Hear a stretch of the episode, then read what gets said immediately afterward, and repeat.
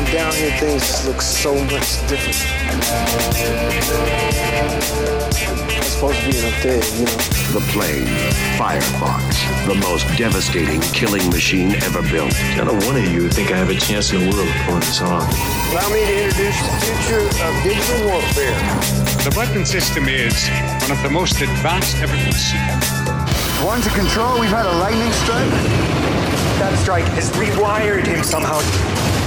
He's aware of himself. What the hell is he doing? It just selected a target. What target? This is a national security crisis. He could kill 50,000 people or more with that load. Hey everyone, welcome back to another episode of Sleazoids, the podcast where we go down the rabbit hole of 20th century genre fare from the most influential canon classics to the trashiest exploitation films we can get our hands on, and invite you to tag along in helping us create a canon of sleaze.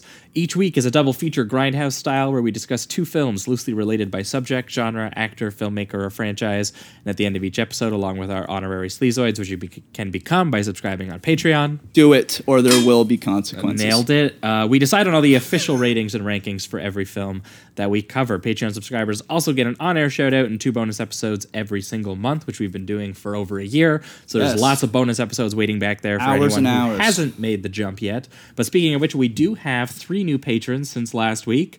Uh, so we should shout them out here. That is Lee Engelstad. Thanks for joining us and getting all the Thank bonus Lee. episodes. We also have Leonard the comedian. Thanks, Nice. Leonard. Thanks, Leonard. And Brian Cole. Cool.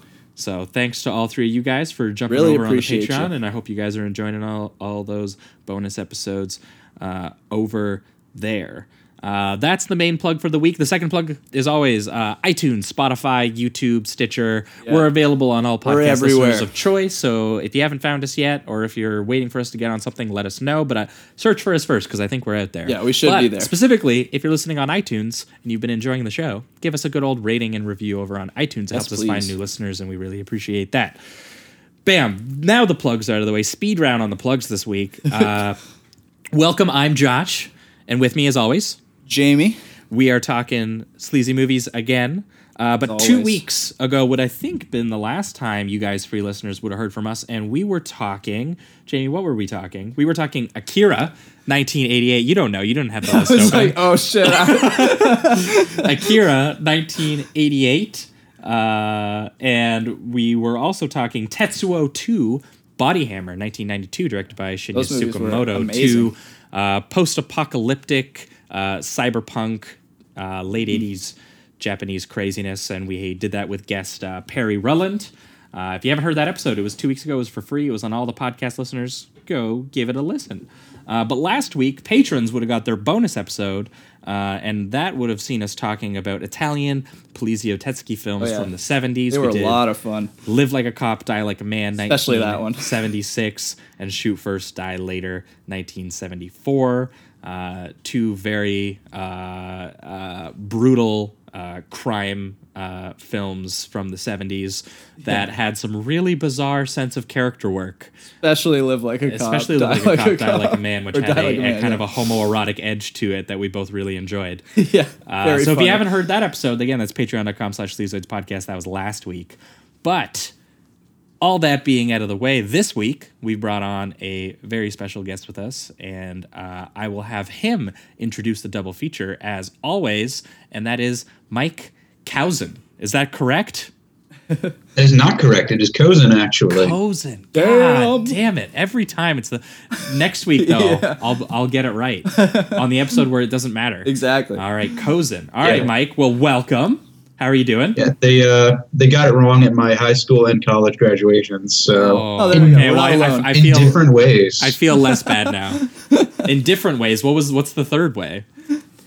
uh, oh, just uh, one was Calzin, one was I forget what it was, but it was some weird. thing. like way They went way off. uh, all right, Like, Mike. I, I think they didn't know how to like pronounce the the vowels, so they just kind of went with a few like slurred into a few different vowel sounds for each of them. Really Started quickly. guessing. Took a shot in the dark.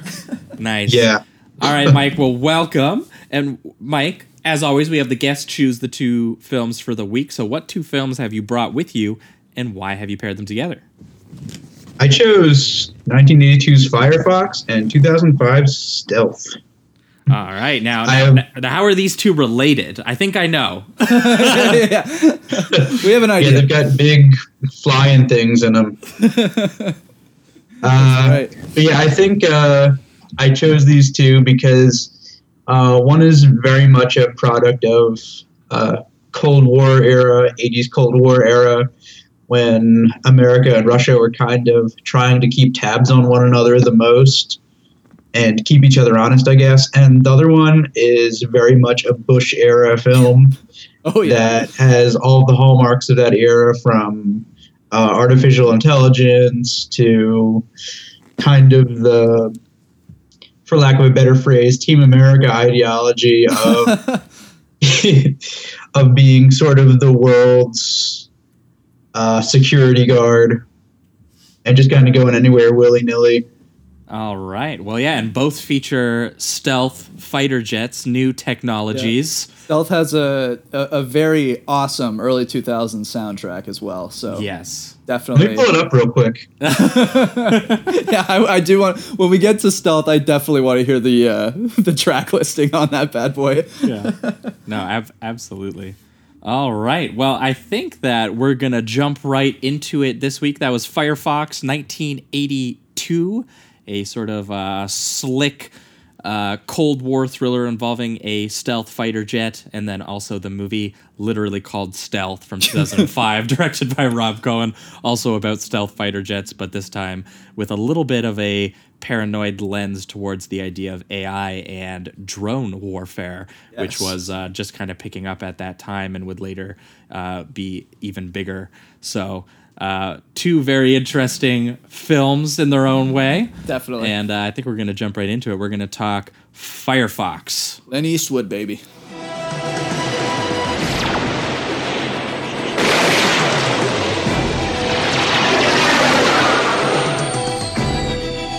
We have done it. We have brought down the American. Well, that's it. We might as well all go home. We don't know. The hell we don't know. They got him, Aubrey. I don't know. That could mean they didn't get him. That could mean they didn't get him. That could mean they didn't get him. Clint Eastwood in one of the most incredible undercover operations in history Firefox. All right, we are talking Firefox, the 1982 American action espionage Yeah. techno thriller eventually at some Yeah. point. science Wears fiction. Science fiction a little, yeah. Uh, many produced, directed, and starring one Clint Eastwood. Maybe you've heard of him, Jamie. Maybe, Maybe, yeah, maybe, maybe. you heard of this guy. Uh, and it is based upon the 1977 novel of the same name by a author named Craig Thomas. Uh, the film stars Clint Eastwood as Mitchell Gant, who is a Vietnam war vet who is called to action by his nation when uh, the Soviets supposedly have developed some sort of revolutionary technology technology they're calling the Firefox, a stealth fighter jet that they are worried will be used as a first strike weapon, and there are rumors that it is undetectable by radar. So the British send Mitchell Gant over there on a covert mission to This is steal the, it. uh, and This is the aircraft that Trump was thinking of when they said the fighter jets, the FA 33 is literally invisible. holy shit, really? Like he, he actually thought that they Yeah. had this technology. No, I just, uh, I'm just, You're just uh, taking riffing a already. guess here. God It's amazing damn it. that that was actually believable. It was believable. That that that Donald Just Trump this loves movie eighties action boiling cheese. he definitely does. Let, us be honest. I would believe it in a second. Trump's a big fan of the show, unfortunately. All right. Well, yeah. So that that that's largely the way that this movie goes. Um, it, it kind of opens uh, the first half of the movie anyway is a, a pretty. Uh, I would say it's a little slow, but it's honestly a pretty compelling kind of like espionage thriller. Although Clint Eastwood, not the most kind of character I would figure as like a covert noir kind of character of any Yeah. kind. Uh, he's not a very good spy, is basically what I No, will he say. to looks nervous and, and, and very anxious all literally the, time. entire He- he- time. like he'll say one line of dialogue when they and they go, they're like papers, please, and then he's he's already sweating. he's Yeah, like, it's like- He's like- Not the best spy, but no, he and, does and, the and job. they don't even actually pick him up because he's a spy. They pick him up because he's a pilot. They were Yeah. just like, we need you to fly the plane because like no one else can, I guess, fly this this plane out of out of Russia. And so It's they like were the Armageddon deal with the the miners and the asteroid and shit. exactly what it's like. I also love that the They were only like, it's much easier to train miners to be astronauts than it is to train astronauts how to like use a drill Yeah. for some reason. I love that the only training too that they give him before going throwing him into the KGB is just uh is basically watching a video of some guy smuggling heroin into an airport and they're like, "Can you be that cool?" And that was it. And it's like cut. It's like cut to, cut to Russia. He's like, yeah, man." totally. I, I guess. Yeah, is that my training? I want. Okay. Um, one thing I I'll say right off the bat that I because this movie gets gets pretty silly pretty fast, but one thing that I liked about this movie that I'll say right off the bat, uh, the uh, cinematography. Yeah. is pretty damn good looking. Shot by regular uh, Eastwood collaborator and Don Siegel collaborator Mm. Bruce uh, Surtees. This guy shot Dirty Harry. This guy shot The Beguiled. Oh, damn. Uh, Escape from Alcatraz. So he shot. He worked. He's worked a lot with Clint Eastwood and he worked with Don Siegel. Yeah. Um, uh, and uh, especially because when we talked about Dirty Harry on the show, we really liked kind of like the inky blacks and shadows when Dirty Harry would roam at night. Uh, and this has a lot of that in the sort of espionage half of this film when Clint Yeah. Eastwood, who a- at first is picked up in that very classic action movie trope of he's like Just in the mountains, He's, he's in the running. mountains. He's retired. They come to get him. trying to recoup. He might as well be lumberjacking it up or whatever. Yeah. uh, but once he actually gets into Russia, and he's th- there's a lot of really great images of Clint Eastwood uh, with hilarious sunglasses, a hilarious mustache, and a cigar.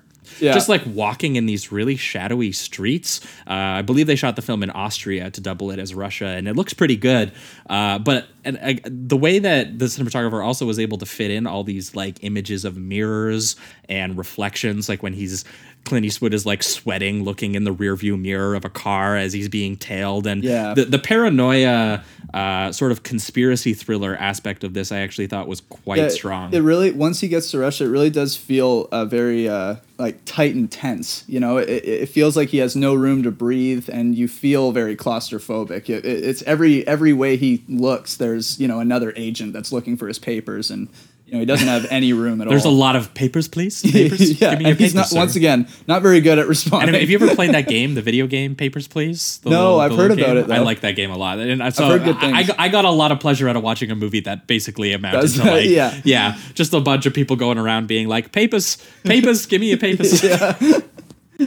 Uh, but Mike, why don't you tell us maybe about your experience with this movie?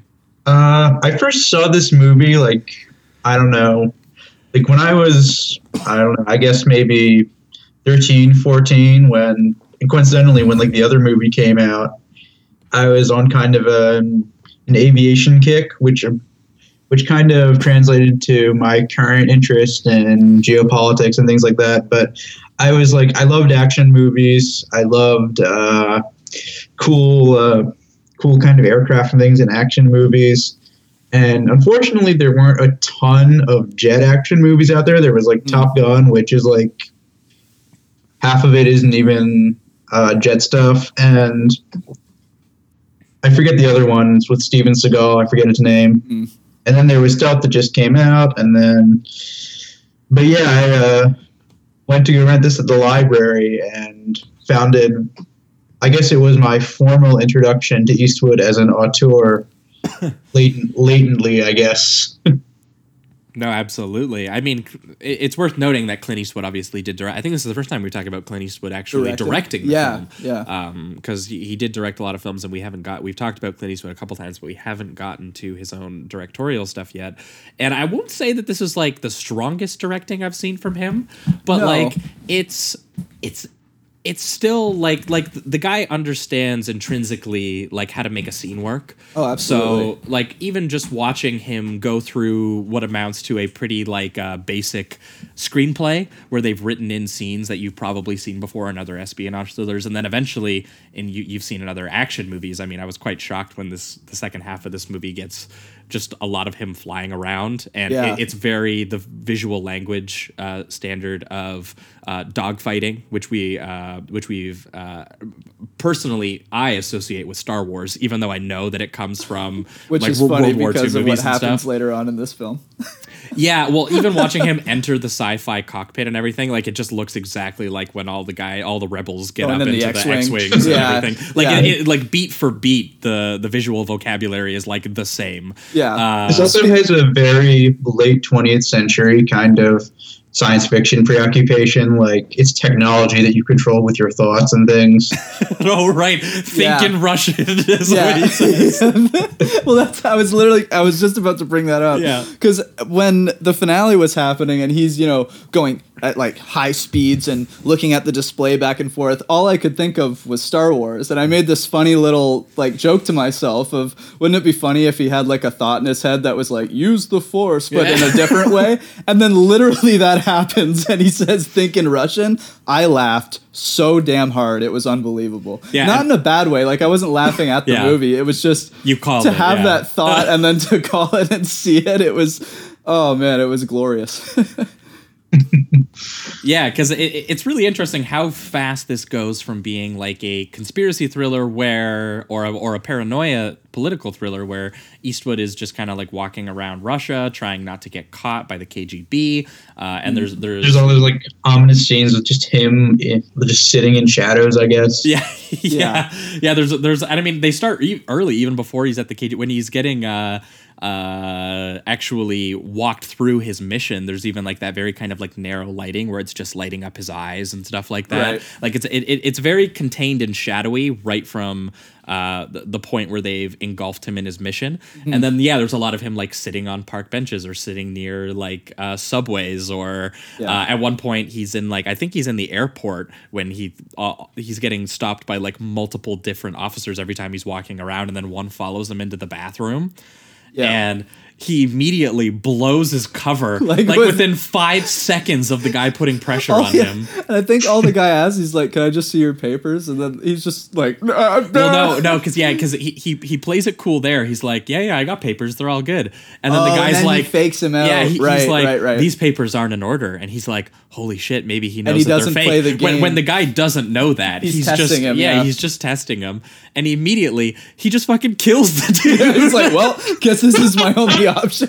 yeah, he- Strangle him on a sink. yeah, well, yeah, and he he takes the little like wooden piece out of like the paper, the the towel holder or whatever, and he bashes him over the head with it.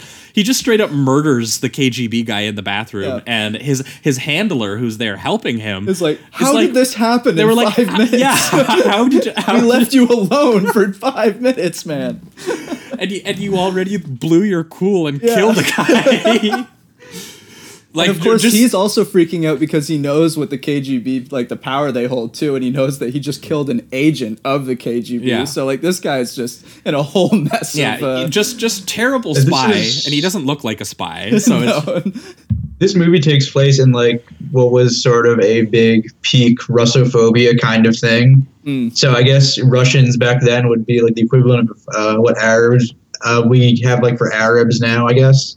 Right, like it was very much like a cartoon version of what you know. People, Yeah. Yeah. people, people were, and I mean, we see that a little bit in Stealth too. A lot of yeah, action, that's a, a lot that's of, where lot- it, these movies pretty much go. that's yeah. where they live. Yeah, They- Yeah. They, live on you know people have The- the presumed fear and notions the- of yeah. what places are and what they feel like, and they have you know entertaining uh, stories written inside of those ideas for people. Right. and it's Yeah, really like- really funny. Like I'm surprised that when they went to Russia in this movie, like the establishing shot wasn't just a guy with a yak or something. well, and I, I mean, Eastwood had to get his line in there too, where he's like, "What are you, a Jew or whatever?" Yeah. to the one guy who's driving him around. Yeah, Uh, and uh, the guy's like, "No," and then that's the end of the conversation. uh, but the scientist who's working on uh, the the actual stealth fighter jet is Jewish, uh, uh, and it, it gets kind of really the, the filmmaking takes a really big turn around the time that we actually get introduced to the fighter jet especially because the camera actually like films it like so lovingly Oh, yeah. and like like the shots of it are so I was gonna say this film really takes a lot of uh, its love and passion into the technicality of everything. They love Yeah. conversations about like the jets themselves and the specs and things like that. It's a very technically Well, and, and then and then you get like a close up of like the nose of the sh- of, Right. of the jet Yeah. as it like kind of like pans and dollies around it a little bit. Yeah. and you're like, it's like it's almost like a show reel for like a Yeah, car. yeah, absolutely, And they're like, yeah. look at this fucking. they just show off that we that, technology throughout. Absolutely. Uh, but uh, and it, it's also where the movie gets kind of like the most moody because the, Hmm. the the the jet itself is like this really imposing figure, and then there's the scientist who actually developed it and who has uh, supposedly actually informed the Americans of its existence because he's worried about what they're going to use it for. Uh, and, and Eastwood goes in and like somehow impersonates as like a captain or a colonel. And- yeah, how how he's capable of doing that, but before he was barely capable of just being an American in Russia. Yeah. it's, like, it's pretty unbelievable. Yeah, well, he's, he's got the he cap got on. he got, he's the skilled real fast. Well, yeah, and and uh, one of the best uh, images in the movie is Eastwood in like this deep red lighting in the shower, just like Yeah. thinking real existentially. This is when he almost gets caught too, and he's got the gun. So he's Yeah. like naked with the gun in the Yeah. shower, just ready to go. He, and, and again, Eastwood films himself very lovingly, being like, "Look at look at my arms in the shower with my Yeah. gun." And here are the here are the the cartoon Russians coming in, and they're like, "Sir," they might as well still be being like, "Papers, papers, Yeah, sir." absolutely. Uh, and yeah, th- there's a great. I don't I don't think it's a split diopter shot, but it's framed like it would be a split diopter Yeah, it, lo- shot it looks like it could be. um, of uh, the, the Russians in the right side of the frame, kind of like trying to make their way in in the background, and yet he's he's in, still in the the red glowing shower holding the gun. Violence about to be sparked, but the scientists spark that uh, huge distraction, and they start blowing shit up. Uh, and w- what's funny about the distraction is that the scientists cue it so that all of the obviously all of the Soviets are distracted while Clint Eastwood can go and jump in the fighter jet and fly off. Right. But Clint Eastwood like hugely misses his mark and he's like taking a shower when the explosions go off. It's like, oh shit. Yeah, and uh, and I don't even think they really acknowledge that, but for some reason he's just in the shower, uh, and and all of the scientists are being like, uh, "Is he coming? Like, did he forget?" Yeah. And then they're all brutally gunned Just down. gunned down, and all the the one guy gets like one officer, and then they're all just you know Yeah. pummeled. So yeah, it's it's a pretty devastating scene in that regard. Yeah, I mean it, it's the one scene of like major violence in the movie because that's I will true. I will say as, as an action movie and as a I mean a vaguely a war yeah, movie. before that, it's really just the the bathroom scene. Yeah, this is the Essentially. even as an action movie though. I gotta say, I am impressed that this is not very like this isn't Clint Eastwood taking like violent revenge or anything. Yeah, yeah, it- it's it- very it's, very the back. one scene of violence is really really horrifying, and it's against the scientists. And Right, then, uh, uh, f- for the most part, Clint Eastwood actually only fires one weapon once, and it's the jet at the very very end to save Yeah. himself Yeah, and that's right. it. So uh, I, I I noted that because um, actually Matt Lynch on on on Letterboxd he he he wrote that he thought that this movie was interesting because the the flashbacks of Eastwood are him being a prisoner of war in Vietnam and him being uh, uh, saved. Yeah, let's just send that guy in to do the mission. Yeah, he, he he has PTSD, and the, the funniest line about that is that they acknowledge that he has PTSD, and they said Yeah, because at first I thought they were just like they didn't know, like he was keeping it to himself. But yeah. then, no, yeah, there you th- they were like, yeah, no, he's got PTSD, but see, it only happens when he's at home, not when he's in combat. And I'm like, that's how that works Yeah, for it's like, sure. that'll work. Yeah, sure that's that's. Uh, I'm sure medically he's never triggered by the fact that he's in a war situation and is anxiety ridden and everything. So fucking funny. Uh, but the thing that is interesting about his Vietnam flashback is that he's saved by the, the weapons.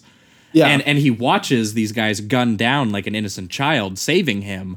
And that's what he seems mostly traumatized by. And so Matt Lynch kind of made the point that this is interesting because it's the idea of like Eastwood is kind of not intentionally not using the super weapon and that they, they, they make a huge deal out of this really powerful he- weapon Okay, yeah. to not use it for the most part, other Yeah. than him flying around. So eh, it's it's almost like an ant, like a weird kind of like anti-action, anti-violence movie, uh, Yeah. in in its own way, which is kind of uh, Surrounded by a- giant jets a and the neat KGB. turn, which I think made people kind of at the time call this movie a little bit boring. hmm Uh, but it, it, it worked for me. So I mean, Yeah. I, I did find the second half when he's flying around, just because the visual vocabulary again is so similar to Star Wars, being like it's a little less visually interesting than Star Wars because it's not in space and it's the same stuff.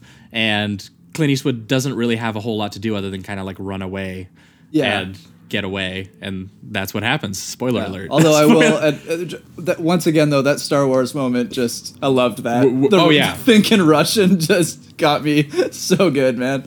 Uh, that's some funny stuff. Absolutely, Mike. Is there anything we've missed? Is there a scene that we're missing? I feel like I had some other notes here, but I can't forget.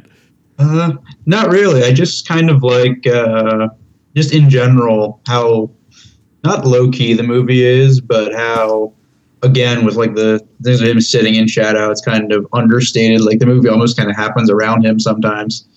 No, ab- ab- absolutely. Th- This movie is a very quieter and more restrained than I was expecting, and Yeah, also me too. also because I've I've seen Stealth before. So when Oh, I went okay. into this, I, hadn't. was like, "Oh man, Clint Eastwood doing like a stealth type thing," and it, these are very very different movies, despite the Yeah. subject matter being uh, uh, relatively similar, or at least and it has the- like little sprinkles of what we're used to from these action movies that we're usually doing. Like at, right when he's about to blow up the guy, I think he says something like. Uh, as soon as I land, you better have a cold one ready for me. Oh. that kind of stuff. Like, I wish, I do wish the movie had a little bit more of that. I, I think I would have got a little bit more fun out of it in that regard. yeah, well, it, it's it's actually a really serious movie. Yeah, I it's very the main serious, Thing. yeah. Uh, Yeah. And uh, I, I think the screenplay just takes itself very seriously, and I think East, Eastwood gets a little bit of humor uh, out of it. Yeah. And also, though, y- y- you know, he, he minds it for like you know he's trying to make a serious adult movie, and I, I think that's the main thing. Is he was kind of like I'm I get to do the Star Wars dogfight sequence, but I get to do it for like adults. Do you think that it- like he was directly referencing Star Wars there? With like the mind, he's looking at a display. He's going after something he needs to destroy. Yeah, it well, just seems Em- so Empire on the Strikes. Back came out two years before, so Right, I it have just a hard time believing that like he didn't see that those movies were hugely popular and Yeah. that people really liked the flying sequences. Yeah. Um, Maybe it was subconscious. it, it, it feels it feels too close to to, to not be uh, relevant. But also, it's worth noting that Star Wars is also you know mining the visual vocabulary from World War II dogfight movies True. and stuff like Yeah, that, which true. which Eastwood would also be familiar with. So it's Right. very possible they're also just stealing from the same shit. yeah, yeah, exactly. But I think we might angle towards the reductive rating round on this one, which which for for you, Mike, is kind of like closing statements, but also our ratings for the film. Uh, where if we if there's any scene or any main summary you've you've got left, you can you can mention it here. For me, I will say Firefox was a pretty decent to high high three for me. I had a good time with it. I, I I felt like I was a little bit kind of um, I was mostly let down, I guess, a little bit by the second half. Okay. Uh, because I really weirdly enough, I looked at most people's reviews and I think most people actually really enjoyed it once he gets in the plane. Yeah, and for me, yeah. I really liked the stuff about his uh, PTSD and how bad he was at the espionage. Yeah. Because it, it- it's absolutely in the script that he sucks at espionage, but Yeah, also it yeah. works for Eastwood casting himself because Eastwood is just such a guy who could not absolutely play a spy. Yeah, he's not that. He's not like a. He has well, a very character commanding actor in the- presence. yeah. So yeah. like the idea, like I'm so used to seeing him play like you know the lone cowboy or Dirty Harry or something, Right. Where he walks into Just a scene and everybody looks at him. Yeah. So the idea of him of him like- actually trying to trick someone else is a completely different thing. yeah, like it absolutely d- doesn't work, and the the movie actually kind of uses that to interesting effect. And also, I mean, I've already mentioned it at the top of the episode, but uh, the cinematography by Bruce Surtees does a lot of the heavy lifting for this movie. Yeah, it's beautiful. Uh, there's a lot. I think of that's wide- kind of what makes the movie almost the slower scenes. Oh Mhm. yeah, Yeah. absolutely. Like his his scope Panavision lensing on this is like a a really huge part of what makes you feel anxious watching Clint Eastwood. I mean, shots of Yeah. him doing that kind of like classic noir thing with the trench coat and the cigar. I mean, the cigar's not supposed to be there, but for some reason, he, I guess he feels that's Yeah, suave part of his or character. covert somehow. uh, but he, but even just simple shots of Clint Eastwood like getting into the back of a car and Mm-hmm. you know the, the way that the, the the widescreen images will hold a car just pulling up behind him and it's very possible that car's not following him but you know the, the, the way that you you know we watch movies like this is we have that idea and then you get clint Yeah. eastwood sweating you get clint eastwood looking into the rear view mirror where it's funny you get a shot of him looking at the driver but you get the rear view mirror in the shot as well where you can still see the car. So even when we're cutting to the shot reverse shot you can still see the car in the frame following. So Yeah. like stuff like that is what really makes this movie work as as clint eastwood is you know uh, trying to make his way deeper into russia to get to the jet. And then obviously the stuff with the actual jet and him him in the shower impersonating the colonel and stuff is really solid and it, it- it's just really once we get into the final because that happens about an hour in and there's still like you know Yeah. it's a it's a pretty long movie it's like two hours and Yeah, 10 minutes two- or whatever yeah. so I'd, I'd say there's like at least 40 50 minutes of him flying around which a- after, after a while i liked it but i was kind of like I little don't, I don't know that we need this much flying around. I think uh, I like the flying stuff. I think it's kind of a. I think it's kind of endearing how goofy a change of tone it is almost. it's definitely a change of tone Yeah, I was. Uh, but it's cool Yeah, I'm gonna. I'm and also, because that's when it gets more sci-fi action Yeah, yeah. because because it, it's because like you almost expect it to shoot like lasers the way the plane is designed and stuff. So yeah, absolutely. Yeah, well, and I w- it should be mentioned too that the actual flying around, like the kind of like matte uh, uh, rear projection filmmaking that they do on that, actually looks pretty damn good too for for the It does. time. yeah, Um, absolutely. So yeah, either way, high three for me. For you, Uh, yeah, I'd say that it's, it's about the same. Um, for me, for me, I, I actually didn't mind the uh, the switch to the to the the plane just because they have that first hour and a half as like that very very you know subtle kind of espionage movie where it's claustrophobic, it's nerve wracking, that kind of thing. Very anti action, and then just to throw the thirty minutes and be like, here's that action you were probably expecting. I didn't mind that. I was kind of like, okay, I, Well, yeah, I'm, and- I'm ready for some and, jet and it's planes. also you it's know? cutting between the action and like all the Soviets like sitting in their control rooms being like, oh, get oh, yeah, well, yeah. They start like basically going at each other's throats eventually. Um, yeah, so I mean, I I enjoyed it. I think that uh, for me, honestly, the dialogue got a little boring, just in the sense that it was very technical, and that's just Hmm. not. I- I'm not that into the specs of everything, and they, they go Well, very hard into the from detail what I of that. understand, That's just not for from me. what I understand, the novel was actually written by a guy who did really extensive research on. Okay, so he knows on what he's this talking stuff. So it's very possible Yeah. that, that they just took that from the novel. Yeah, which makes total sense, and and I would totally get you know somebody thinking Yeah. that that's what they love about the movie. I just for me, it's just not you know it's just not a, it's a personal thing. Um, but that being said, I think Clint Eastwood uh, trying to be a spy was just beyond entertaining, Really and, funny. and it's definitely you know on purpose. All those those moments where he's so it's bad not quite it. Arnold undercover in Raw Deal. No, well, because Clint seems more like intentional on his Yeah. "I'm being bad at this," whereas Arnold thinks he's doing well and it's not. That's a good but uh, but yeah, so I'm gonna give it a, a high three, and um, I'm I think I'm gonna rewatch this one, see if I can get something out of it, uh, some more out of it. Cool. All right, for you, Mike. I'd say it's uh, I'm around where you guys are, but I it does have kind of the nostalgia thing going on for me also. So that's a bit of a thing. This movie kind of introduced me to before I knew what auteurism was, kind of like Clint Eastwood's filmography because uh, I'm like around your age. I'm like 20. I'm 26 years old. I wasn't alive for Clint's big sort of streak where he was a big superstar. So uh, when I think when you're too young to have witnessed that with big stars, you kind of experience the things with bits and pieces of it. And I think that's went on with me and Clint Eastwood and this movie, even though it didn't turn me into like a hardcore Clint Eastwood auteurist like Neil or whoever else.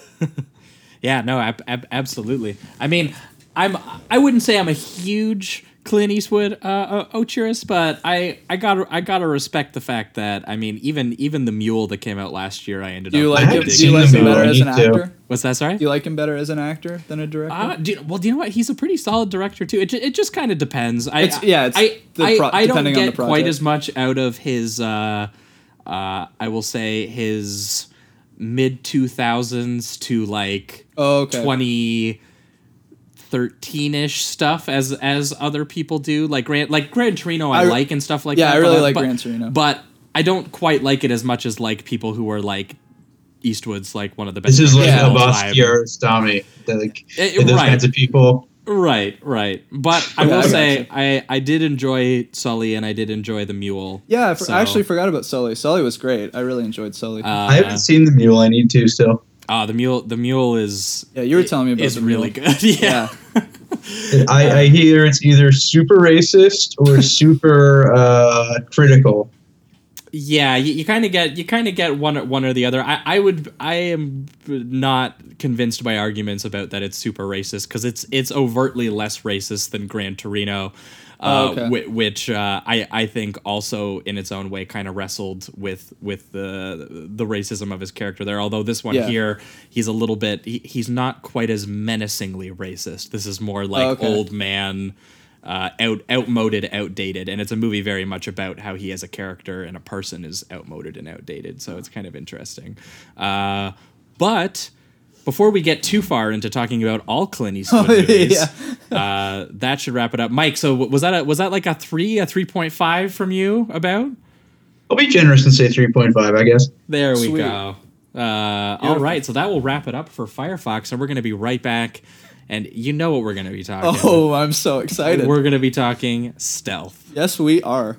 All right, let's do it. He's going rogue. I'm taking fire. Must engage.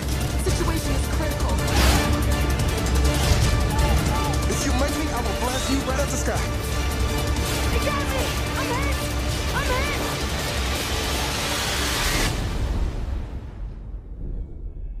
Where are you? I know you're out here.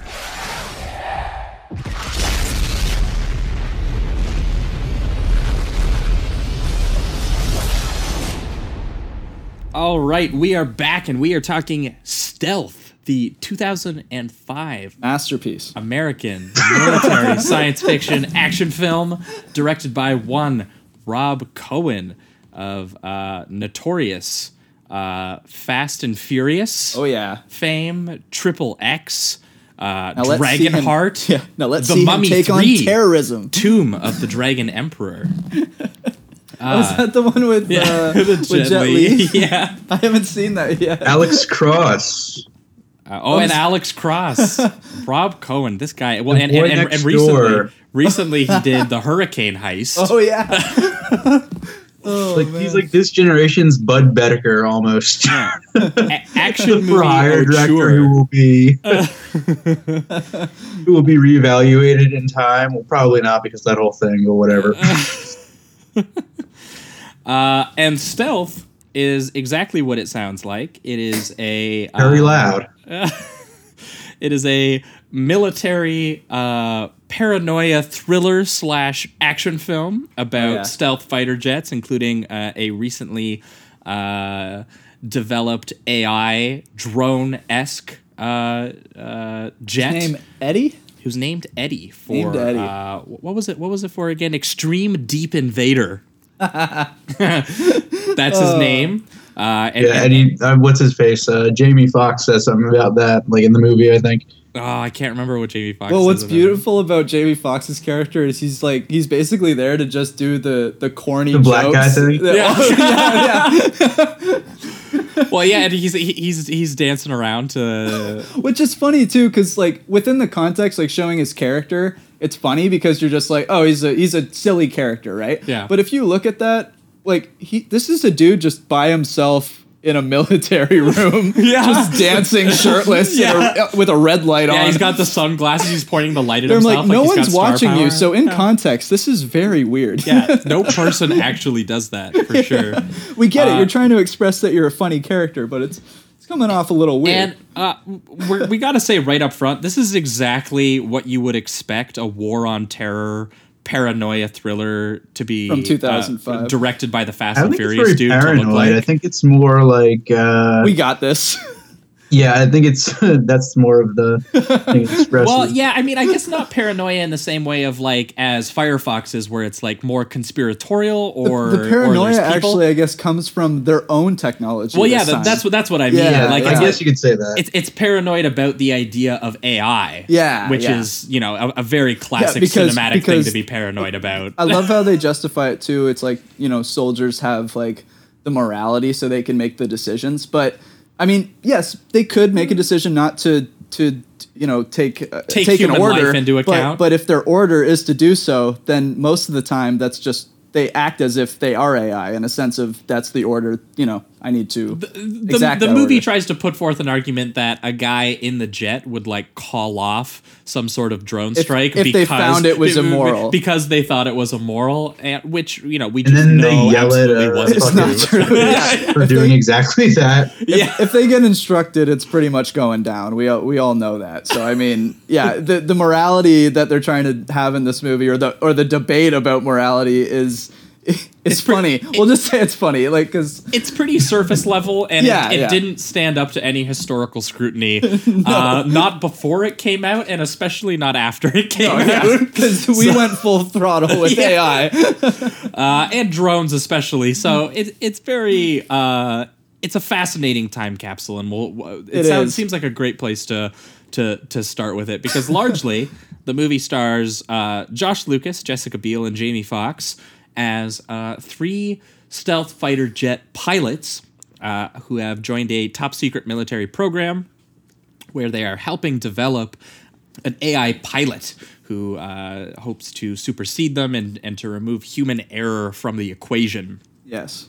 But obviously, the we've we've mentioned it already. They they have a bit of a moral quandary about the idea of if you remove human error, you also you know re- remove human empathy is the idea, um, and largely uh, Rob Cohen just kind of turns that into like a like TNT dad action movie. Oh, yeah. uh, that you'd watch on a Sunday afternoon. Well described. very much borrows the action aesthetic established obviously in the in the in the the 90s by and and obviously in the 2000s as well this would follow by by someone like Michael Bay there's lots of like orange and teal uh, lighting say, of like a me- dude coding with Yeah. monitors and wires all around huge him Transformer vibes, like it just in that sense of you know the technology it's well, coming together. mostly when it gets into the like just you know this is about a naval uh Yeah, air Force. it's the military it's stuff, it's yeah. the military because like michael bay established how They've got those or- filming like you were the saying, the military oranges groups the looks like for like- everyone for Right. like Yeah. 20 years yeah, exactly, like- exactly. uh, so, so that's why it kind of gives you that vibe, but despite the fact that the actual action itself, uh, when we're in the stealth fighter jets, is you know kind of unique, especially when it was coming out. Uh, there's lots of digital stitching that yeah, happens, and and it's, quite entertaining. I really enjoyed it's, that. it's not unimpressive. I will say that it's fun to like. The it- It's also very like at times like there's one scene where they're going from jet to jet. And and so it'll be like this guy in the cockpit, but you're the camera's outside of the cockpit, Yeah. and then it goes past that cockpit, zooms, and then goes into the next jet, and that's how they're communicating and talking. Yeah. it almost turns into this funny cartoonish kind of thing. the, there's there's a digitally stitched like kinetic camera that Yeah. that is like really uh, kind of effective in actually It shows showing re- like how they're communicating a lot, like the, their closeness. You know how tight Yeah. they are as a unit. which, which which you know actually is kind of like geographically interesting when you're in the cockpit and then the camera will like go zoom out through the window Yeah. and then like go into the jet and then come out the bottom where a missile pops out and then it will track do a tracking shot of the It missile that, as it flies. Yeah, It has that thing where where uh, Cohen himself did, and a bunch of other people copied, in like the Fast and the Furious, where there's like a button they'd push, and then there'd be like a CGI sort of thing of it going down to a wire, and a bunch of other things through Yeah, the machinery and I would all. say it would be what I would call like a Rube Goldberg digital uh, action stitching. Yeah, I didn't even think you, about you, that, but- you follow the logic of events, and the camera is very clear. I mean, this is in the you know C- CG is becoming a more prevalent thing. Yeah. uh, and uh, this looks a lot better than it did look when he was doing Fast and the Furious. So he's developed this a little bit better. Absolutely. Uh, and some of the action is actually when they're in the stealth fighter jets is is unique to this film, and I haven't seen it repeated in a lot of movies. I Yeah. mean, kind of the jet combat is not the most. Uh, I, I I realized watching these movies how. Uh, infrequent it actually kind of is outside and of what uh, I space. do like, what I like about this too is that because like we were discussing with Firefox how it was pretty apparent that he either watched like the old documentaries of World War II or he watched Star Wars and they were very similar to Yeah. to the style of how they were filming it. Yeah. With this, because of all the cross stitching and stuff, he can pretty much do whatever he wants. So it it allows him to do absolutely batshit crazy things, like have his camera run through the mountains and then go into another cockpit and things It, like it that. It honestly feels like a precursor to what like video game action Yeah. would kind of look like, A Little bit, yeah. uh, or or at least sort of in like a a more like pop broad way. Uh, Yeah, Uh, and what's funny about that is A lot of the reviews mentioned like that it felt like a video game. So yeah, yeah, well, I mean, Definitely like has that That's, vibe. ki- that and uh, what's fascinating is that that is what the action feels like when you're with the pilots. Yeah. And then literally Josh Lucas as the pilot is like, I don't want war to become a video game. That's why I don't just like, like, the send AI. in AIs. I'm like, Yeah. I'm like, what? What are you losing if you just send in the robots? That's Yeah. what I was like, well, do you want humans to keep dying? I don't know. Just have the robots. and what, and fucking what's uh, Sam Shepard even brings that up, and they're just like, Meh. move, move on. Sam Shepard is no irony, really good in this movie. yeah, Captain Captain George Cummings. Oh yeah, he's very good. You're right. Yeah, he Yeah, I don't know. I don't know if uh, they just kind of grabbed him, or or or if they just kind of do did it as like a nod to the right stuff or something. But either way, he he gave it his all in this thing. yeah, as, as as the guy who just he he really wants to see the uh his his pilots not die anymore. Yeah. Uh, to the point where he's willing to uh, violently uh, pursue that yeah. as a, a, as a means. Got to do what you got to do. Uh, but what we haven't gotten to yet about this movie, and which needs to be mentioned, My favorite part. well, is, is that this is absolutely ludicrous. Uh, it, Oh, it- the movie itself. yeah, it, it, it, Absolutely. it like the the actual. It's moment definitely out of mo- the early 2000s. That's for sure. well, I mean, first of all, we have to mention the fact that these three pilots, Josh Lucas, Jessica Biel, Jamie Foxx, all hot as hell, and it doesn't make any sense. Uh, They're and- all in their tw- they're like the top pilots in the world. And they're all like in their twenties or something. yeah, Yeah, yeah. and and this this naval military base just frequently stops in places where like they can go clubbing, and they yeah. can like in, in exotic, I extravagant think like places. I always thought like that the club was on the base or something. That's I- honestly what it seemed like because they're in their military outfits at the bar. Uh, Yeah. and, and and they're all like picking up people to sleep with, and then they're all going to the club, and they're they're living like goddamn rock stars. oh yeah. uh, and and it's it's it's completely baffling because it makes it like it, it's unlike any military movie I've ever Yeah. seen in that respect, yeah. where like they make them seem to be like like they're like they're rock stars. Like they're Yeah. like they're these famous people that you know just just get you know pummeled by the public and want autographs and things like that. yeah, they're, It's- they're, they're pilot bizarre. celebs. Yeah, yeah, Uh, yeah. It's and- they're pilots and like what what the movie stresses is like a secret program, but everyone's like on their dick about it. That's true. That's a good. That's It's a supposed very to be a point. top secret program. That's, That's right. a very good point. and yet, yeah, they're they're they're goddamn celebrities, and and, and while they uh, are going around doing these complex maneuvers and blowing people up, uh, there's like this weird like like house music, like this like boots and cats thing going on while they're like flying around, and then it the same music like plays when they're in the club, and I'm like, so like going around like murdering people to them seems like uh like it, like it's like a club experience Yeah, and I and I'd like to think that Rob Cohen was trying to make that connection, but I, highly doubt it. no but maybe. I doubt it too, but like uh, it's still on- there though But it is there. No, that's exactly exactly. to piggyback off that, like this movie was written by W.D. Richter, who also wrote Big Trouble in Little China and all that stuff. Okay. And yeah like, he did bo- uh, body snatchers too right that was the other one he did i think I can't, I couldn't, can't quite recall that, but I think a theory I have with this movie is that he wrote it to be kind of, uh, if not farcical, then a little bit in the satirical mold. right then like, uh, playful it just kind of heavily I mean, I can see that, and especially then the Rob end, how Cohen they just end it, which we'll get to. and said, "Oh, whoa, this shit sounds awesome," and they just threw it all in there. well yeah because that's Yeah, so, Cohen wasn't really in on the joke. because that's what's sort of interesting is is you kind of get a merging of what seems like a screenplay that seemed kind of genuinely interested in some of these ideas Absolutely, of yeah. of, of technology They're and, trying. and and and and of you know what warfare looks like and i mean it's to the movie's i guess uh credit Mm-hmm. that uh it wasn't a very well informed time Yeah, yeah, that's true. Yeah, that's true. People were very confused. Well, because I mean, we're talking about peak Iraq War, Yeah. peak War on Terror, and At a- the time, no one knew what the fuck was going on. at the time, no one knew that. You know that we what we know now that for the big bad guys in this movie end up being North Korea for fuck's sake.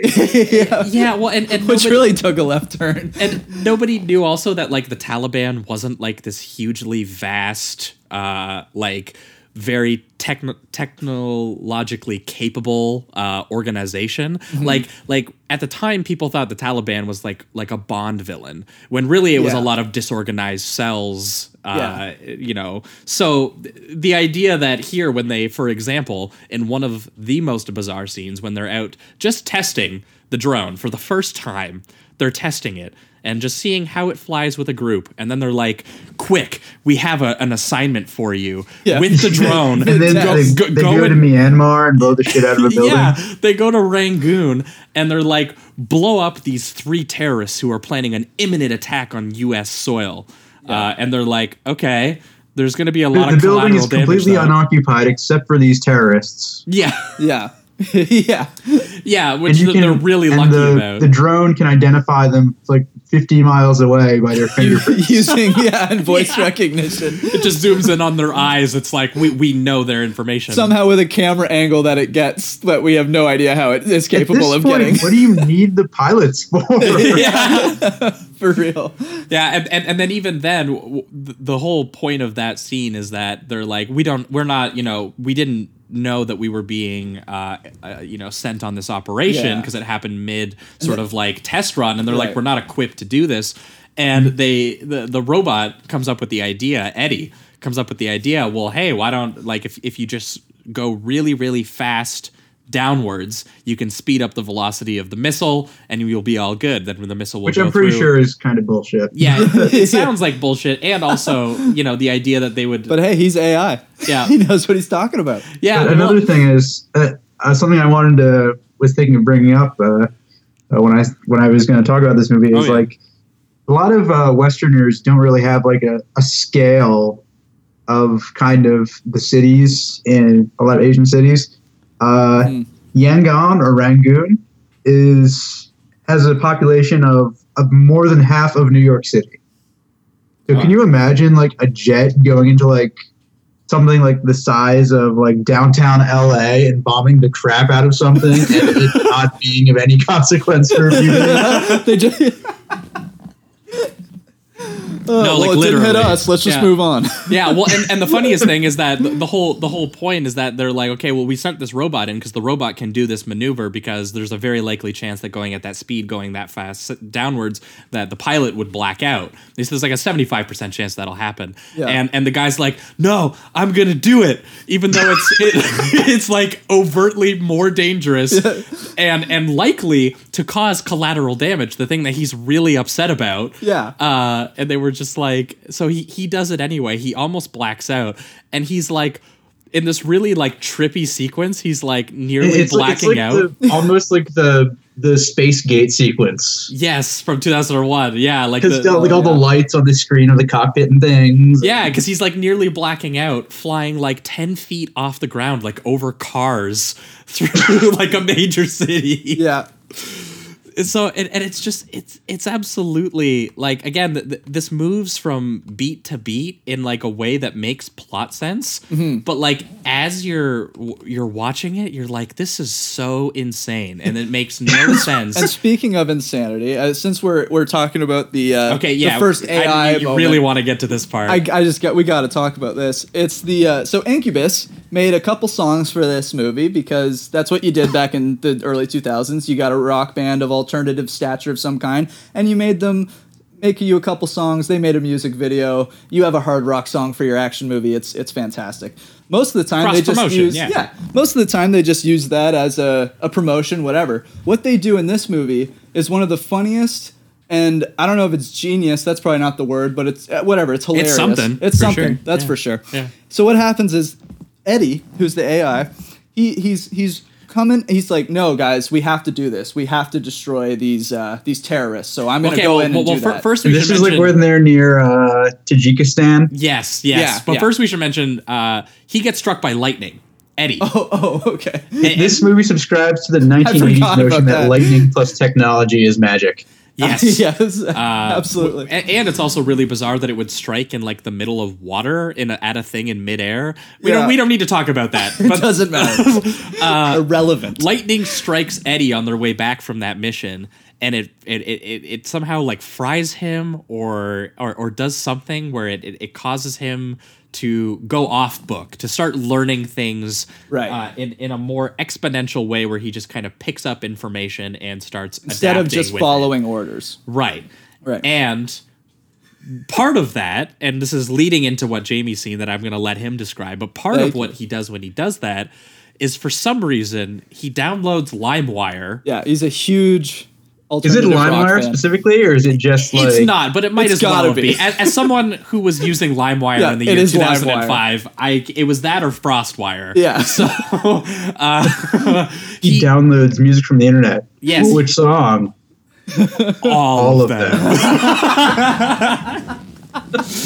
he downloads literally every single song and and That's obviously such a good josh line. lucas's crack about it is well he's gonna have a problem with the record company's son which is Yeah. such a dated line it's unfucking believable Yeah, it's so uh, funny. It's great. God, like that was a South Park episode in 2005. Yes, the record labels exactly. and d- illegal download. So anyway, because he's downloaded all of this music and he has an affinity for the song that was written for the movie. Yeah. So like that's the big. This guy's Eddie is a big Incubus fan. Th- this is where it gets really meta because they wrote the song for the movie as cross promotion for the movie, but he really he downloads the song and just really likes the song. Yeah. So anyway, this leads into Jamie's, which I'll let him finish Yeah, up. this is my favorite But part he- of the movie by exactly. far. Exactly. so so the so what happens is the AI is coming up to the terrorists, the camp, and they're all seeing this giant jet come, and they're all going, "Oh, this is probably going to be bad."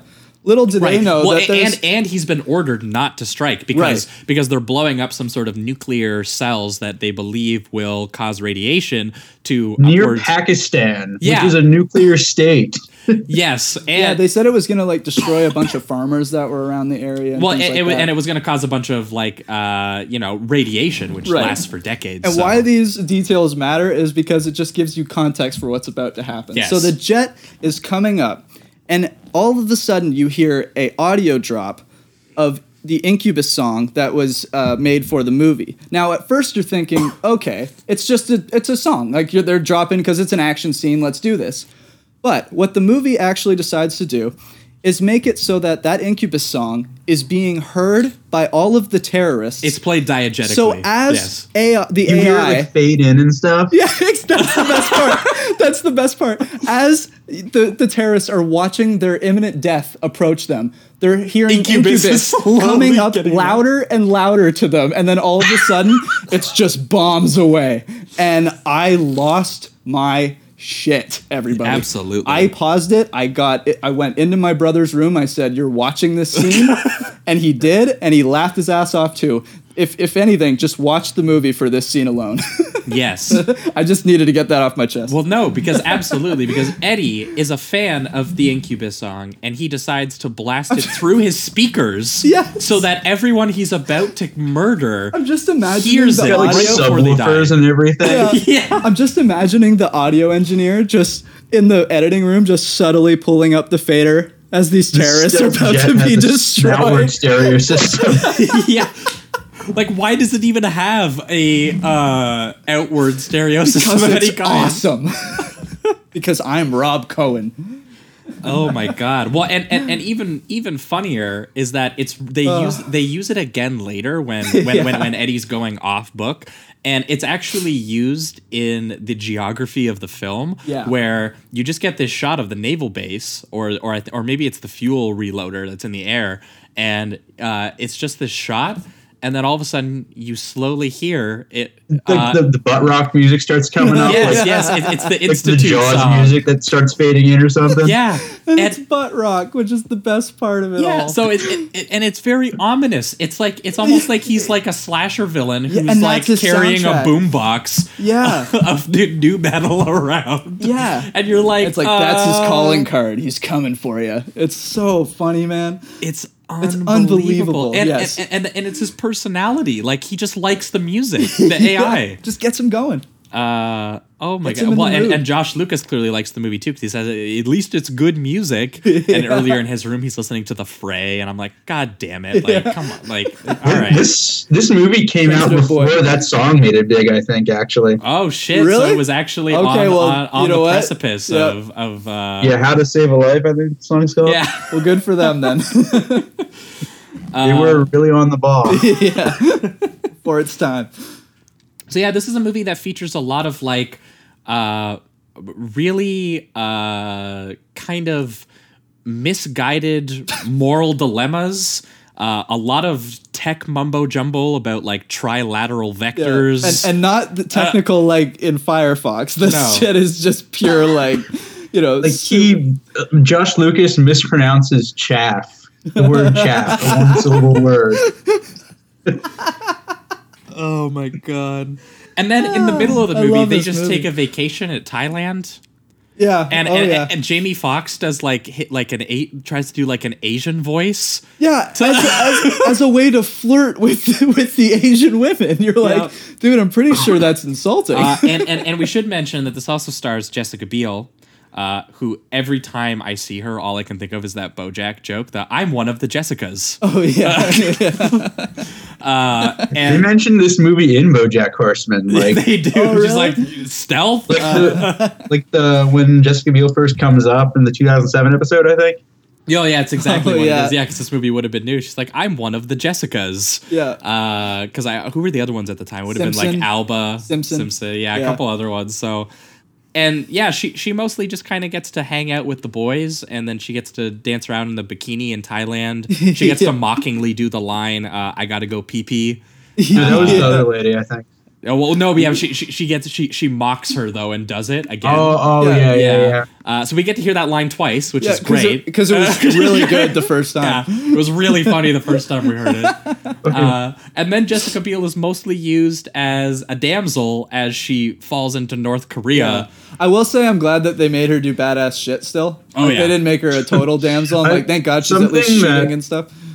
Something that I want to say is, even though the circumstances for it are fucking stupid as hell, the when she ejects the plane that's exploding, I think that is actually a very, very strong set piece. Oh yeah, the- Yeah, where I she's agree. like The stuck in physics her behind it chair make no and, like, sense. I don't know why this plane that is going 500 billion miles an hour just decides to hover around her before it explodes. But like, yeah, well, and then and then also all the But debris it, it looks is like falling around her as she's like Yeah, flying yeah. out of it.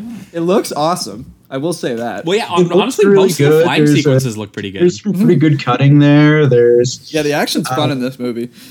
Biel, I think, sells it pretty well too. Yeah, definitely. I also like like their stupid flirtatious lines that they have. I think like I, he, she's flirting with uh, Josh what's his- Lucas, Yeah, and he- she says something like, "Oh, watch my C cup," like because Oh, she's gosh. getting in the way. or she has something like, a, like a thing of uh, Like, it's just some of the bras hanging on a line or something. Right? Yeah. Yeah, like It's like just some of the like not only are they romantic rock stars, they also have like dorm culture. Yeah, Uh, exactly. they it's like also- they're dorm bros. It's fucking hilarious. But they'd have to be like in their thirties to be this skilled at a at, at, at Yeah, what it- they're doing. It's so It's so funny. because like the, it really min- is like a bunch of college kids are really good at jet plane. Yeah, well, it, it's it's just got that a little bit of that like dorm bro attitude, a little bit about Yeah, it, where like yeah. they're living in dorms, but they're also they're top secret pilots, also living like rock stars and going partying and going on vacations to Thailand, Yes. where they're hooking up like, with all of the like locals. what the appeal of Harry Yeah. Potter is. It's like they're school kids, but also they're magical wizard people. yeah, right. well, and and, just like you. and, and the funniest thing about them going to Thailand is that they they treat it like a vacation where they're all sleeping with the locals.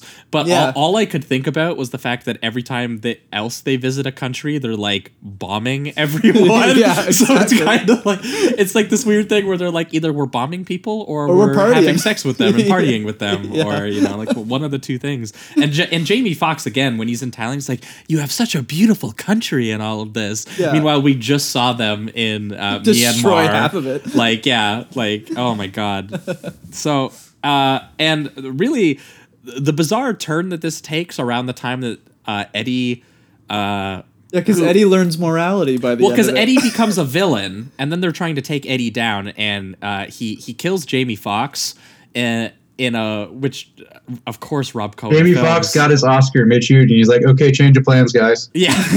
yeah. yep.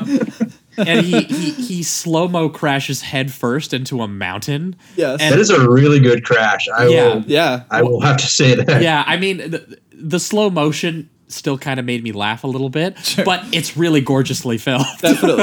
of, of, of That's his- what most of this movie is. You're like laughing, but it, like there's a lot of gorgeous, you know, set work in it. It's just most of the time you're laughing at the movie. Uh, Felipe on Letterboxd said that the uh, the colors in this movie probably would have brought Josef von Sternberg to tears, Yeah, well, and he- I'm like, he's not wrong actually. no, yeah, because I I, I like they're very vibrant. There's always a contrast, and Yeah. yeah F- Philippe. like, had it's a- not like your generic sort of uh, orange and teal kind of stuff. There's there's just sort of like there's always attention to the hues almost.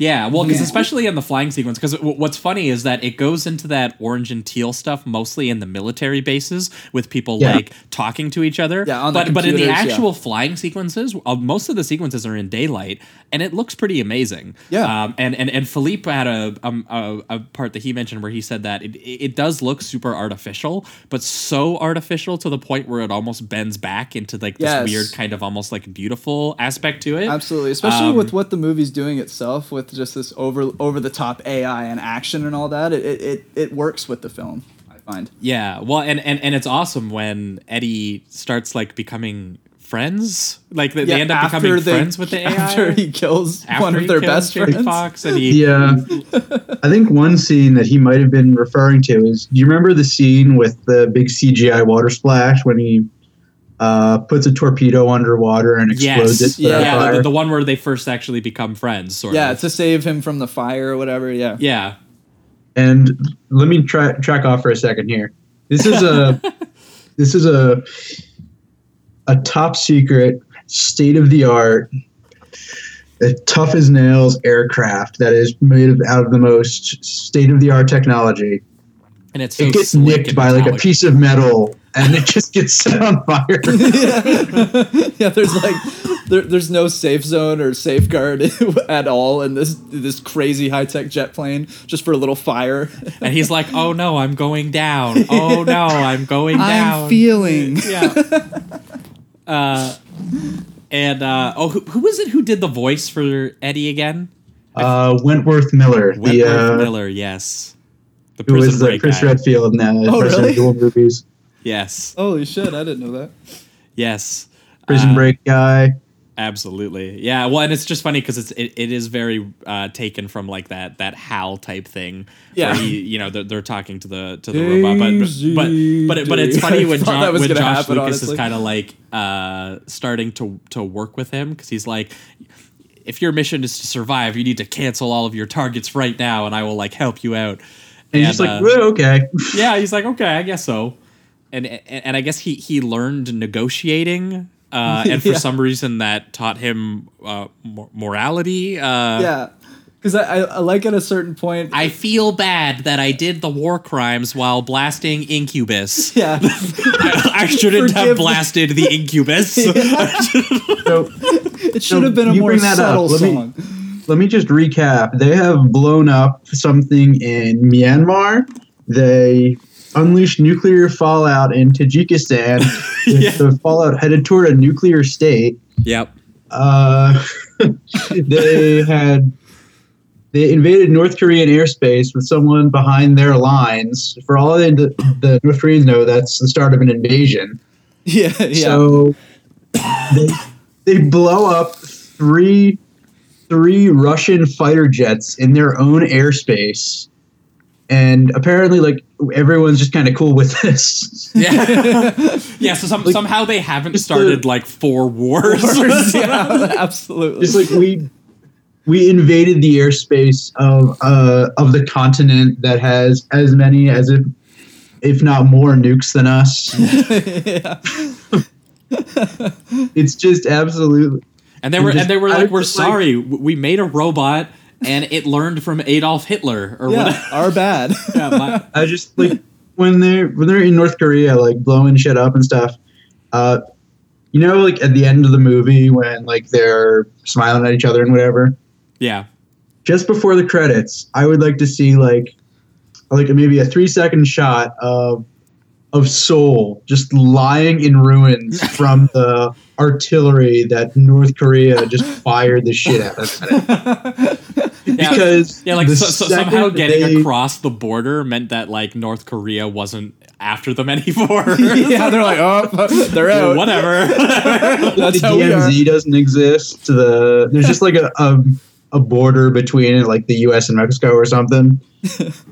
Yeah, they they also land briefly in Alaska where they stage the most excessive explosion I've ever seen where they blow up like the the Oh god, it's amazing. yeah, where they they blow up the like sort of like uh, secret airport or airfield that they have there. Oh, yeah. uh, and because he's almost killed by like the the the doctor that Sam Shepard has hired to kill Josh Lucas so that they can like reset the AI so no one finds Oh, out right. that it's almost started like Forgot four about wars or whatever. Uh, Yeah, it gets all like conspiratorial and yeah, shit. and, and and it plays "Burn Baby Burn" again while it fucking explodes all of the Alaskans, and Josh Lucas is yelling, "Welcome to Alaska!" or whatever. He blows up like a tower or something. yeah. When when they're in North Korea, he actually blows up like uh, some stuff from like a tree line or something, and the explosion is freaking huge. Yeah, he blows up the entire tree line of all the North Korean soldiers, and then there's only like one left, and he gren- like grenade launches him uh, onto Into, the like, barbed, barbed wire. wire. yeah, exactly. So like this just gets absolutely absurd, and I gotta say, I I I, I kind of loved it. Uh, Yeah, I really enjoyed I had, a. I had a really great time with it. The one the one downfall for me was that. Uh, when they finally get out of North Korea, he saved Jessica Biel. He gets Jessica Biel out of North Korea, and they've somehow again not started like four or five different wars with all the different countries that they have attacked. Uh, There probably would have been like five nuclear wars by the time this yeah, was yeah, over. exactly. uh, it, it cuts to a, a naval funeral, Oh, and no joke, no joke, genuinely for about three seconds, I thought, are they holding a naval funeral for Eddie? Because I wouldn't have put it past the movie. I uh, because like it's it's just far enough away I- from the memorial picture that I was like, did Yeah. they got like the jet Or if they like were a doing, like, a double funeral. it? Yeah, because Eddie sacrifices himself to take out the last North Korean helicopter. yeah, and he even goes, says goodbye. like, goodbye. yeah. So I was like, they're gonna hold a funeral for our our lord, like our hero. Yeah, you know? but no, it's for. Jamie Foxx, of course, who is their friend. Yeah. And I was like, oh yeah, Jamie Foxx. Because there's so much time that happens uh, in between. Jamie Foxx funeral. dies like 35 or 40 minutes into the movie. Yeah, it's so- like it's like over 2 like, hours. oh yeah, that was sad, kind of. so yeah. Uh but yeah, th- that's kind of where it, where it all ends up going. They become friends with him and he helps save the day by uh, somehow not starting more wars by uh, I also, uh, I also love that it has to end on kind of like what we were talking about that that bro dormitory kind of speak when it comes to the romanticism again. She says something like, "Just tell me that you love me, you pussy." Yeah, right. and that's how it ends. You're like, And then this Yeah. has to right the credits with another Incubus song. exactly, exactly. Fucking brilliant. Oh my god, this is such an amazing time capsule is. of the mid 2000s action movie really is. aesthetic and uh, clearly what kind of like the the broad uh, feelings uh, or at least what would be sort of uh, maybe exploitatively used as the the uh, paranoia of the war on terror and the Iraq War, and how Yeah. people kind of like wanted to feel good about uh, going around doing Team America type things, uh, being like, well. th- th- First of all, the AI is the problem, and then second of all, it's like, well, the military guy's the problem, but also kind of like, as long as we got our troops, they will do the right thing. yeah, exactly. The troops saved the day. Yeah. Human beings make no moral errors. yes. Uh, so yeah, I think we'll angle towards the reductive rating round on this one for me. But this Sounds one, good. This oh my god, the, yeah. Do you know what? I almost like want to up it. I know. I, I kind, I almost want to, but I'm gonna go with the high three. Uh, Just for now. I, I do like this more than Firefox. I think. Yeah. Uh, but more in a way I'm more that like entertained by it. That's for sure. I would I would say that like this It's just easier. I mean, it's it's such an easy film to digest too. It's much easier than. it's just it's hard to parse again how much of it is intentional and how much isn't but i think that re- Yeah. regardless of that fact that this is an amazing time capsule Oh, yeah. uh, and Absolutely. I, I think as as an artifact of 2005 I got so much goddamn fun out of out of this, um, as as both the uh, entertaining like TNT dad action movie that it wants to be, uh, and also all of its weird uses of this subject matter, and all the bizarre uh, uses of what would have been popular art at the time, popular music. Yeah. Uh, so yeah, I, I gotta say this for all the reasons we basically already said across the board but this is really really entertaining and fun and i i, I recommend everyone watch it who maybe hasn't Yep. seen it or maybe hasn't seen it in a long time and remembers it being kind of like a boring movie because we, we did kind of talk about it briefly uh, despite the fact that this gets uh, it's pretty ludicrous on both a plot and character level in every single way uh, the actual filmmaking itself is not unimpressive and the, the I mean, you can the- tell the guy was giving it his all. the Cohen had the, a vision. the stealth jet action is is is fun and the, the the the digital compositions and the sort of like kinetic way that it walks you through the set pieces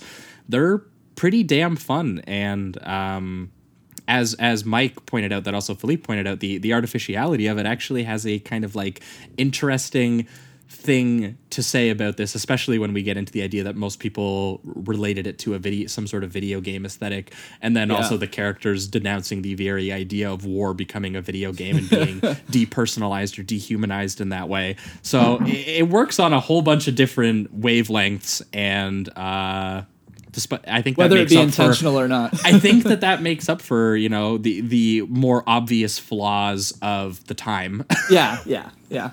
Uh, Is this like something you watch with, I guess, if you got if you got like a lazy Sunday or something, then Doing if laundry. you got you just like crack open a Mountain Dew and start chugging it, watching this movie. Absolutely, a two-liter Mountain Dew.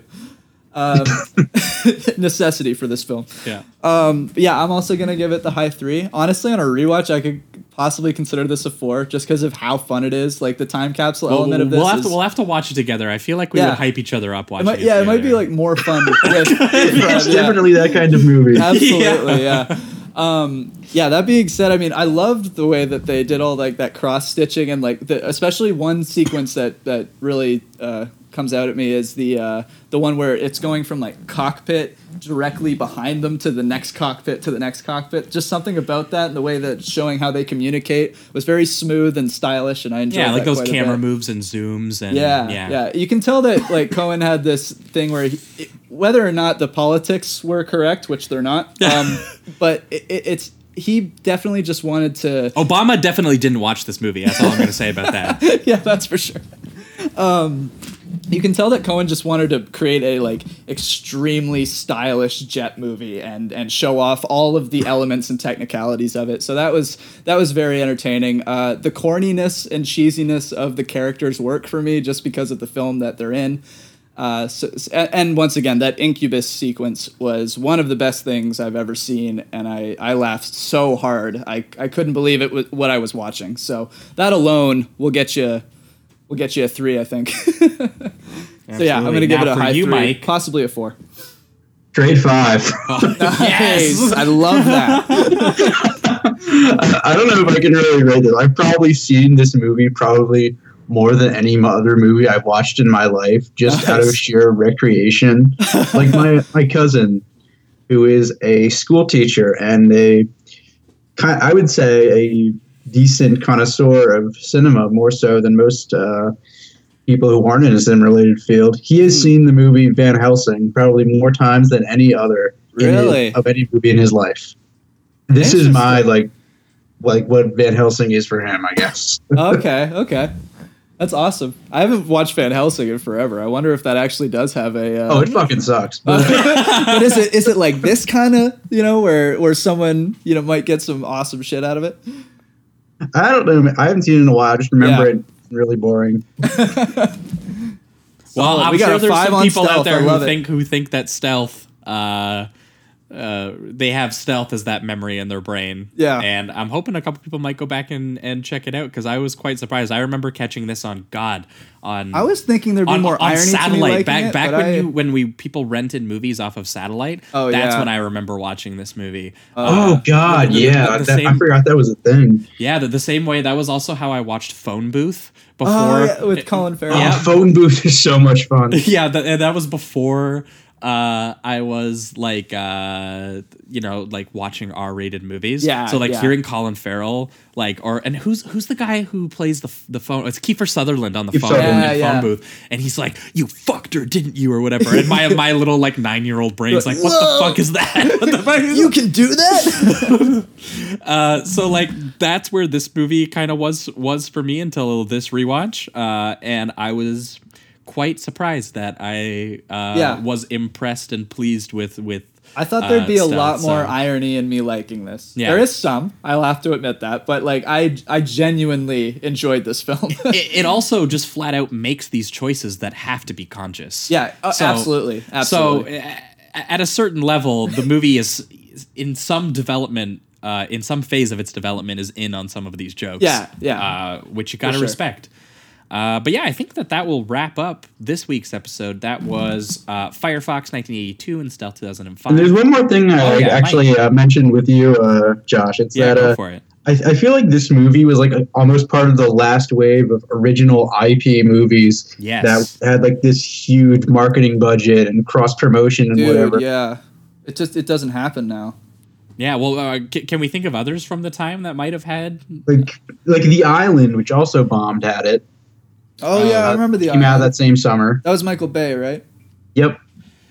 Yeah, and I can't think of any anything else. I wasn't really watching movies in theaters around that time too much. I Not mean, I too would I would have yeah. been eleven. I definitely Yeah. wasn't watching movies that were angled towards adults, which they were still making blockbusters angled towards adults at that time. Yeah. Uh, yeah. what a time. Yep. Uh, so, but yeah, it, it is interesting because you were you were saying that Stealth had like a. Did it have like a McDonald's toy or it had Not a McDonald's toy. It was, it was like a, a phone commercial or something. Like Oh, okay. it was like a, one of those flip phones, and like the the buttons on the phone uh, flipped up into like theater seats or something, and the thing in the movie was on the phone screen or something. Okay. Uh, I, the the movie is like so down the memory hole that there's no way I could possibly find this. But there was like commer- like phone commercials with this. Like Sony's PSP, I think, had something with it too. Yeah, e- either way, a fascinating time period that I don't remember too well, and I'm excited to maybe go go back through. I I want to think watch. I need to start watching more of these like I fucking wanna watch trashy Phone early Booth now. I've 2000 Yeah, convinced I'm myself gonna- I wanna watch I'm Phone Booth absolutely now. I got like a going to. whole list of them if you want some. Please Yes, do. Send please it our send way. That, please send that to us Yeah, after send the it our show. way. Uh, but Mike, this is the part of the show where if you've got anything to plug, you can do it right here. Uh, I used to write about film, but I haven't done it so much in a while. But my Twitter is at mcozen, and my screen name is. I, I have to check it because it's so long. uh, it is moshing to the scat breakdown in Freak on a Leash because I thought that would be a funny screen name. That is a funny screen name. I, I like that a lot. There you go. Yeah. Well, and you can also find Mike on Letterboxd, like Jamie and I, where I'm sure every once in a while he's he's he's logging a new film that he's seeing. Oh yeah. Sometimes. Every once in a while, and the last movie was like The Meg that I watched like I don't know maybe a week ago. Yeah. Well, and not that long ago, you went you did the Resident Evil movies. Oh nice. Yeah, we just did the first one Yeah. on the show. Yeah, we just did the we just did the first one not too long ago. Uh, but I speaking feel of like which- uh, I feel like maybe as a bonus, I can like maybe write up this movie for anyone who's curious to have my non-jumbled thoughts on it. yeah, write Oh, a yeah. write write a good uh good old paragraph, and we'll put it in the show notes or something. Yeah, for sure. All right, my letterboxd is also mcos, and I'm not sure how quickly or uh, regularly I put stuff up nowadays, but I'll try and get something in. Sounds good. All right. Well, I think that'll wrap it up for this week. In uh, one week's time, for you guys jumping off of phone booth, actually, somehow this actually worked. Uh, the legendary screenwriter of movies such as Phone Booth, Larry Cohen, Oh, yeah. recently uh, passed away, and Jamie and I realized that we have been sort of uh, neglecting our duties on this show. Yeah, we hadn't- hadn't we done haven't one. done a Larry Cohen movie, and he is like a top tier director for the show. So Yeah. we have decided to bump up the Larry Cohen episode because we were going to kind of bounce off this and maybe do some Eastwood. Instead, we're going to do Larry Cohen. So in one week's time, for patrons over at patreon.com slash Thezoids podcast, for all you bonus episode listeners over there, we are going to be doing It's Alive, Oh, yeah. 1974, directed by, written and directed by Larry Cohen about uh, Killer Baby. Fun times. Yeah. And then we are going to be pairing it with uh, 1976 God Told Me To, which was a uh, another Larry Cohen movie. Uh, Larry Cohen, very famous premise guy. He could come up with a very simple conceit, and then he would just kind of like make a movie around it. Yeah. And God Told Me To is a bunch of people going on murder sprees because God told them to.